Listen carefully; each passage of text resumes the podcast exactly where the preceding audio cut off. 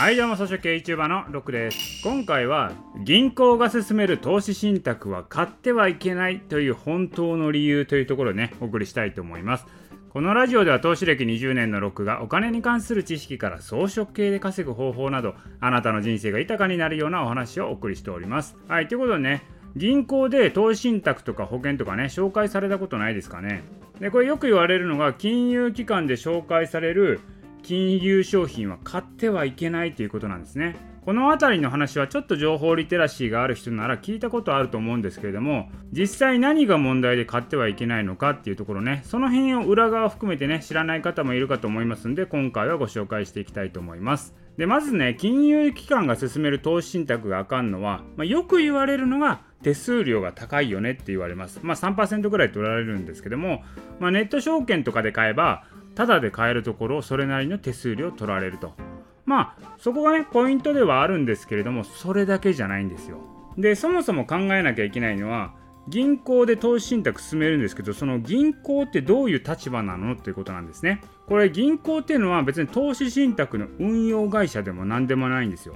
運用してるのは別の運用会社があるんですね。じゃあそれを売っているただの販売代理店なんですね銀行は。つまりはね銀行っていうのは投資信託を販売しないと手数料が入らないんですよ。投資信託を長期で運用しててもこれ1円もねこれ銀行にお金入らないんですよね。だから投資ってね本当は長期で運用するのがいいのに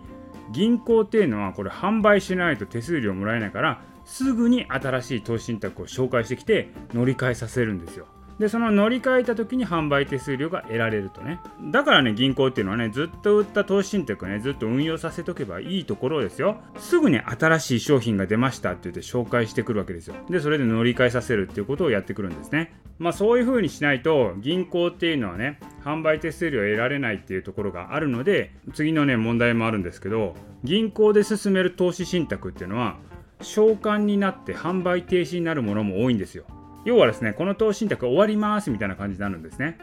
で、償還になるとですよ、それを運用し続けることできないので、強制的に新しい商品に乗り換えないといけないんですよ。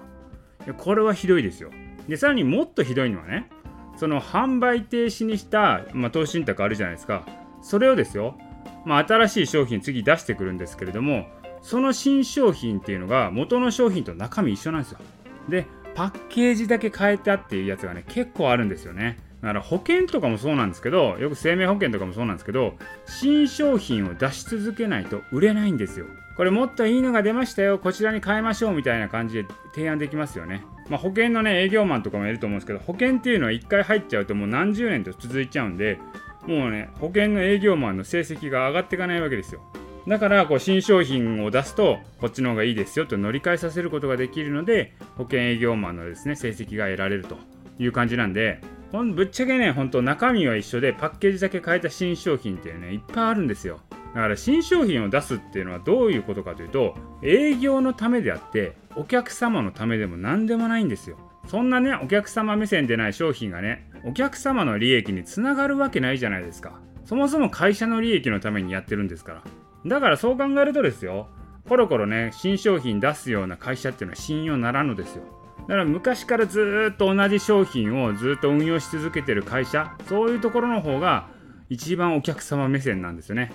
同じ商品だけど中身が勝手にアップグレードしてってるんですよ。だからこうね投資信託商品って古臭いのも結構あったりするんですよ。昔からずっとね運用されてる投資信託とかあるんですけどそっちの方がよっぽどお客様目線ですよ。新しい商品とかコロコロ変わっていくってやつのはね会社都合であってお客様目線ではないんですよ。まあ、っていうことがあるのでこれ銀行で売っている投資信託っていうのは営業のために作られた金融商品であってお客様のためではないですと。だからま買ってはいけませんよということなんですね。それよりも昔から運用されてる投資信託の方が実はねお客様目線だったりするというところです。はいということで今回は銀行が勧める投資信託は買ってはいけない本当の理由というところでお送りいたしました。今回の音声は以上です。